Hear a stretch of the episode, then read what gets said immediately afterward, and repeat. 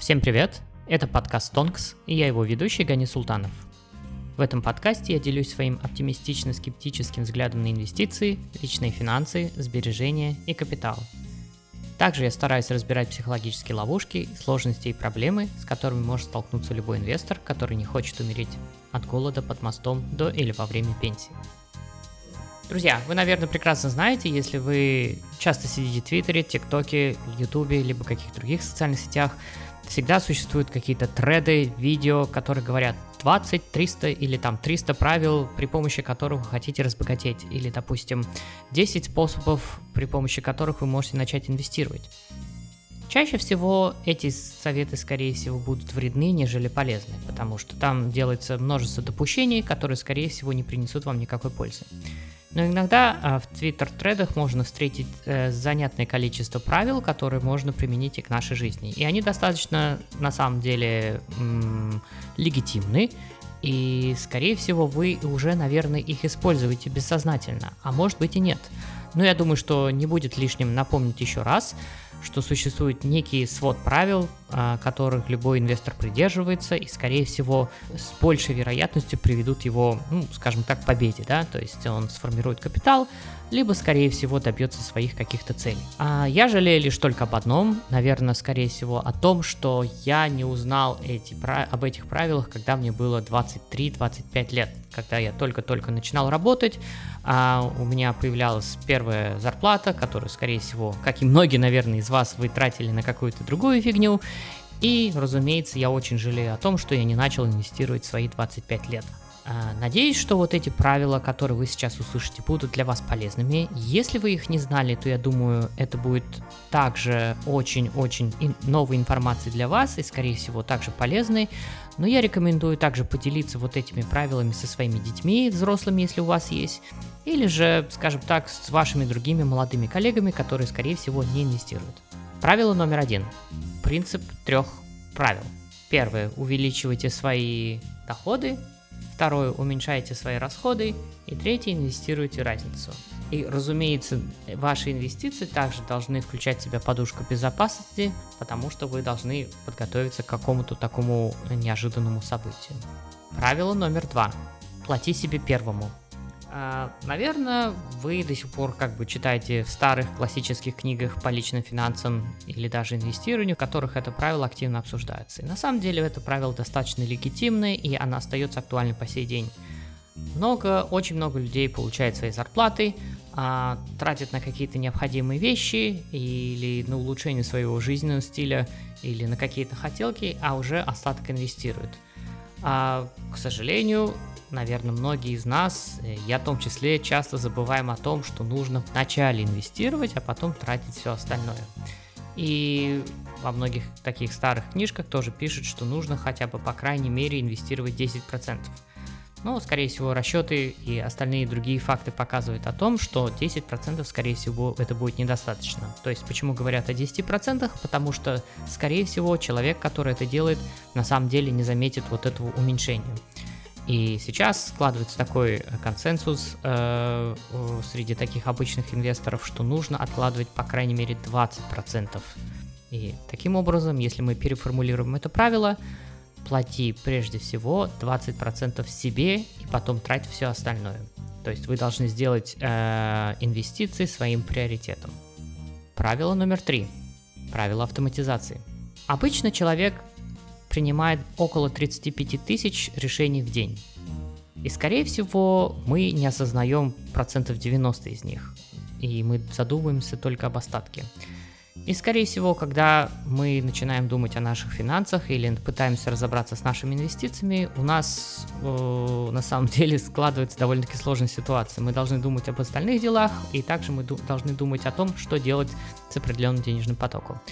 И данные правила рекомендует автоматизировать э, вот эти хорошие решения для того, чтобы не совершалось никаких ошибок. То есть, допустим, вы получаете какую-то зарплату, автоматически определенная часть уходит на сбережения, автоматически часть уходит на какие-то инвестиции, и у вас существуют автоплатежи для того, чтобы оплачивать различные счета.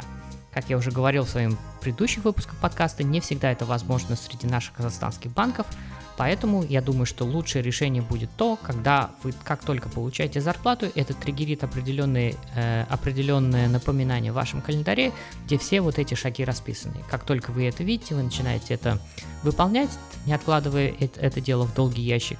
И таким образом вы делаете такую автома- автоматизацию своим ручным трудом. Правило номер 4. Правило 50-30-20. В этом Twitter-трейде подчеркивается то, что среднестатистический американец приблизительно сберегает от 5 до 10%. И мы уже говорили, что на самом деле это очень и очень мало.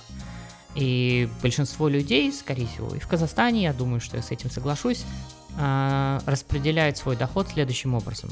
То есть 50% они тратят на необходимые расходы, 30% на всяческие хотелки и приблизительно 10-20% идут на инвестиции. Ну, для того, чтобы э, значительно улучшить свою ситуацию, нужно как бы перевернуть вот эти все цифры. То есть наоборот, 50% инвестировать, э, тратить на какие-то необходимости 30% и на хотелки 20%. Да, это, разумеется, будет трудно, осуществимо ли это или нет, это такой достаточно большой вопрос, но думаю, что принцип на самом деле очень хороший, потому что даже если идти приблизительно к таким цифрам, то ситуация, скорее всего, сильно-сильно поменяется в вашу пользу. Правило номер пять. Правило большой тройки. Большая тройка – это категория трех больших расходов. Это расходы на транспорт, это расходы на проживание, это расходы на еду. К сожалению, на, я думаю, что в Казахстане на самом деле не всегда можно оптимизировать вот эти три цифры, но по крайней мере э, американцы утверждают, что можно в принципе снизить расходы на проживание, можно переехать к локации, которая располагается близко к твоей работе, или же пользоваться общественным транспортом. Ну, конечно, в Казахстане такая ситуация, наверное, вряд ли будет возможна, но тем не менее это правило тоже такое достаточно хорошее. Что, чему оно нас может научить? Оно может научить нас тому, что хотя бы это число у нас будет постоянным при нашем росте доходов. Объясню. Допустим, вы получаете зарплату 700 тысяч тенге, и вы тратите на вот эту большую тройку около 400 тысяч тенге. По мере того, как ваши доходы растут, допустим, вы будете зарабатывать, я надеюсь, 1 миллион тенге. Вам нужно делать так, чтобы количество вот этих расходов приблизительно оставалось на одном и том же уровне, то есть 4, 400 тысяч тенге. Если они будут расти пропорционально, то уже возникнут кое-какие-то вопросики для того, чтобы понять, действительно ли вы можете придерживаться дальше своей инвестиционной стратегии. Поэтому постарайтесь постарайтесь держать вот, вот эту большую тройку расходов на одном уровне на протяжении всей своей жизни. Правило номер 6. Правило 24.10. Если вы покупаете какой-то автомобиль, используйте данное правило 24.10. Что это означает? То есть 20% у вас будет первоначальный снос. Старайтесь брать кредит или в рассрочку этот автомобиль не больше, чем на 4 года. И тратьте на ежемесячные платежи не больше 10% от своего месячного дохода.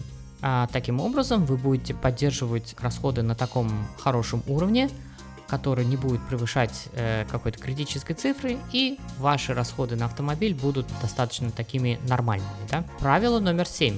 Правило 27 долларов. Если у вас имеется 27 долларов, то есть 13 тысяч тенге, и вы способны откладывать эту сумму каждый день, то в конце года у вас накопится 10 тысяч долларов. И, разумеется, если мы следуем такой обычной американской логике, если мы инвестируем вот эти 10 тысяч долларов под 8% в 20 лет, то, скорее всего, у вас будет достаточно крупная сумма, ближе к миллиону, в 55. И автор данного твиттер-треда с горечью сетует, я с ним полностью согласен, что если бы он инвестировал вот эту десятку, а, когда был молодым, то, скорее всего, он бы уже никогда не работал. Поэтому те, кто меня слушает, если вы э, достаточно находитесь в молодом возрасте, вы только-только начинаете работать, пожалуйста, пожалуйста, начинайте инвестировать как можно раньше и как можно чаще. Время на вашей стороне. Правило номер 8. Правило 72. Вы прекрасно знаете, что сложные проценты являются восьмым чудом света, и, скорее всего, вы уже активно используете данную возможность. И это такое краткое напоминание, в чем заключается это правило. Правило 72 показывает, сколько времени будет необходимо для того, чтобы увеличить, удвоить, вернее, ваш доход а, за счет сложных процентов. Допустим, если вы поделите 72 на процентную ставку, то эта конечная цифра покажет через сколько удвоятся ваши деньги, учитывая сложный процент. Есть также другое правило, которое называется 114, его, в принципе, можно внести в эту ту же самую категорию, и это правило говорит о том, сколько времени понадобится для того, чтобы ваши деньги утроились. То есть разделите 114 на процентную ставку, и вы получите время, через которое деньги ваши утроятся. Правило номер 9. Правило 100 минус. Это классическое правило, вы на самом деле можете его узнать, но не лишним будет еще раз напомнить что если вы хотите узнать, сколько облигаций должно содержаться в вашем портфеле, вы должны отнять свой возраст от 100, и таким образом вы получите процентаж облигаций в вашем портфеле. Допустим, если 20, вам 20 лет, то, скорее всего, в вашем портфеле будет 80% акций и 20% облигаций. Некоторые инвесторы будут спорить, что насчет именно инвестиционного горизонта, насчет толерантности к риску или насчет того, следует ли покупать больше акций, но тем не менее это правило достаточно хорошее, эмпирическое, довольно достаточно консервативное, поэтому отталкиваясь именно от этого правила, вы уже можете, по крайней мере, знать одну точную цифру, сколько процентов облигаций, сколько процентов акций будет, будут в вашем портфеле. Правило номер 10. Правило 4%. Правило 4% показывает безопасную ставку изъятия и показывает, сколько вы можете изымать из своего инвестиционного портфеля для того, чтобы теоретически ваши деньги не уменьшались на долгом горизонте. То есть, что это означает? Допустим, у вас есть портфель в 1 миллион долларов – и для того, чтобы изъять оттуда 4%, вы должны, разумеется, изъять 40 тысяч долларов. Это эмпирическое правило также было подтверждено при помощи множества исследований, одним из самых знаменитых которых является Trinity Study, и оно показывает то, что, скорее всего, на протяжении 30 лет после того, как вы начнете жить со своего дохода на э, процент от инвестиций, скорее всего, ваш инвестиционный портфель никогда не закончится. Да, он будет уменьшаться, да, он будет скакать туда-сюда, но не будет такого, с большей вероятностью не будет такого сценария, что вы потеряете все деньги в своем инвестиционном портфеле, если будете изымать по 4% каждый год с поправкой на инфляцию. Вот все правила, о которых я хотел сегодня с вами поделиться. Я считаю, что они достаточно простые, я считаю, что они достаточно э, звучат слишком э, обыденно или даже тривиально, но тем не менее следует их помнить. Я во многом с этим согласен, и как я уже говорил, я жалею всего лишь об одном, что я не начал инвестировать гораздо раньше, в самом молодом возрасте. Хочу вам еще раз напомнить, если у вас есть а, тинейджеры дети, или дети, которые старше 18 лет, или а, хорошие друзья, которые находятся в таком же возрасте, пожалуйста, пожалуйста, поговорите с ними о том, что необходимо инвестировать, пусть они начнут сберегать деньги как можно раньше, пусть они начнут инвестировать э, вот эти средства как можно раньше, и скорее всего через 20-25 лет их финансовая ситуация будет намного лучше, чем у 90% казахстанцев. Пожалуйста, расскажите им об этих правилах, пожалуйста, делайте это сами, если вы пока это еще не внедряете. Я надеюсь, что это сохранит вам кучу времени, нервов и денег, и, разумеется, вы станете а, немножко ближе к своим финансовым целям. Друзья, пожалуйста, подпишитесь на подкаст Тонкс на любой платформе, где вы слушаете подкасты. И, пожалуйста, расскажите о нем своим друзьям, врагам и знакомым. Подумайте, пожалуйста, и решите, что вам подходит. Согласны ли вы с этими тезисами или нет. И поставьте, пожалуйста, 5 звезд, лайк или другие символы социального одобрения на той платформе, где вы слушаете этот подкаст. Я очень буду рад вашим отзывам, комментариям и предложениям. Напишите свой отзыв в Apple Podcast, Spotify, Яндекс Музыка или других площадках. Если у вас есть какие-то идеи, которые вы хотели обсудить в данном подкасте, или с тем, что вы категорически не согласны, милости просим в обсуждение. Спасибо, до свидания. На этом все.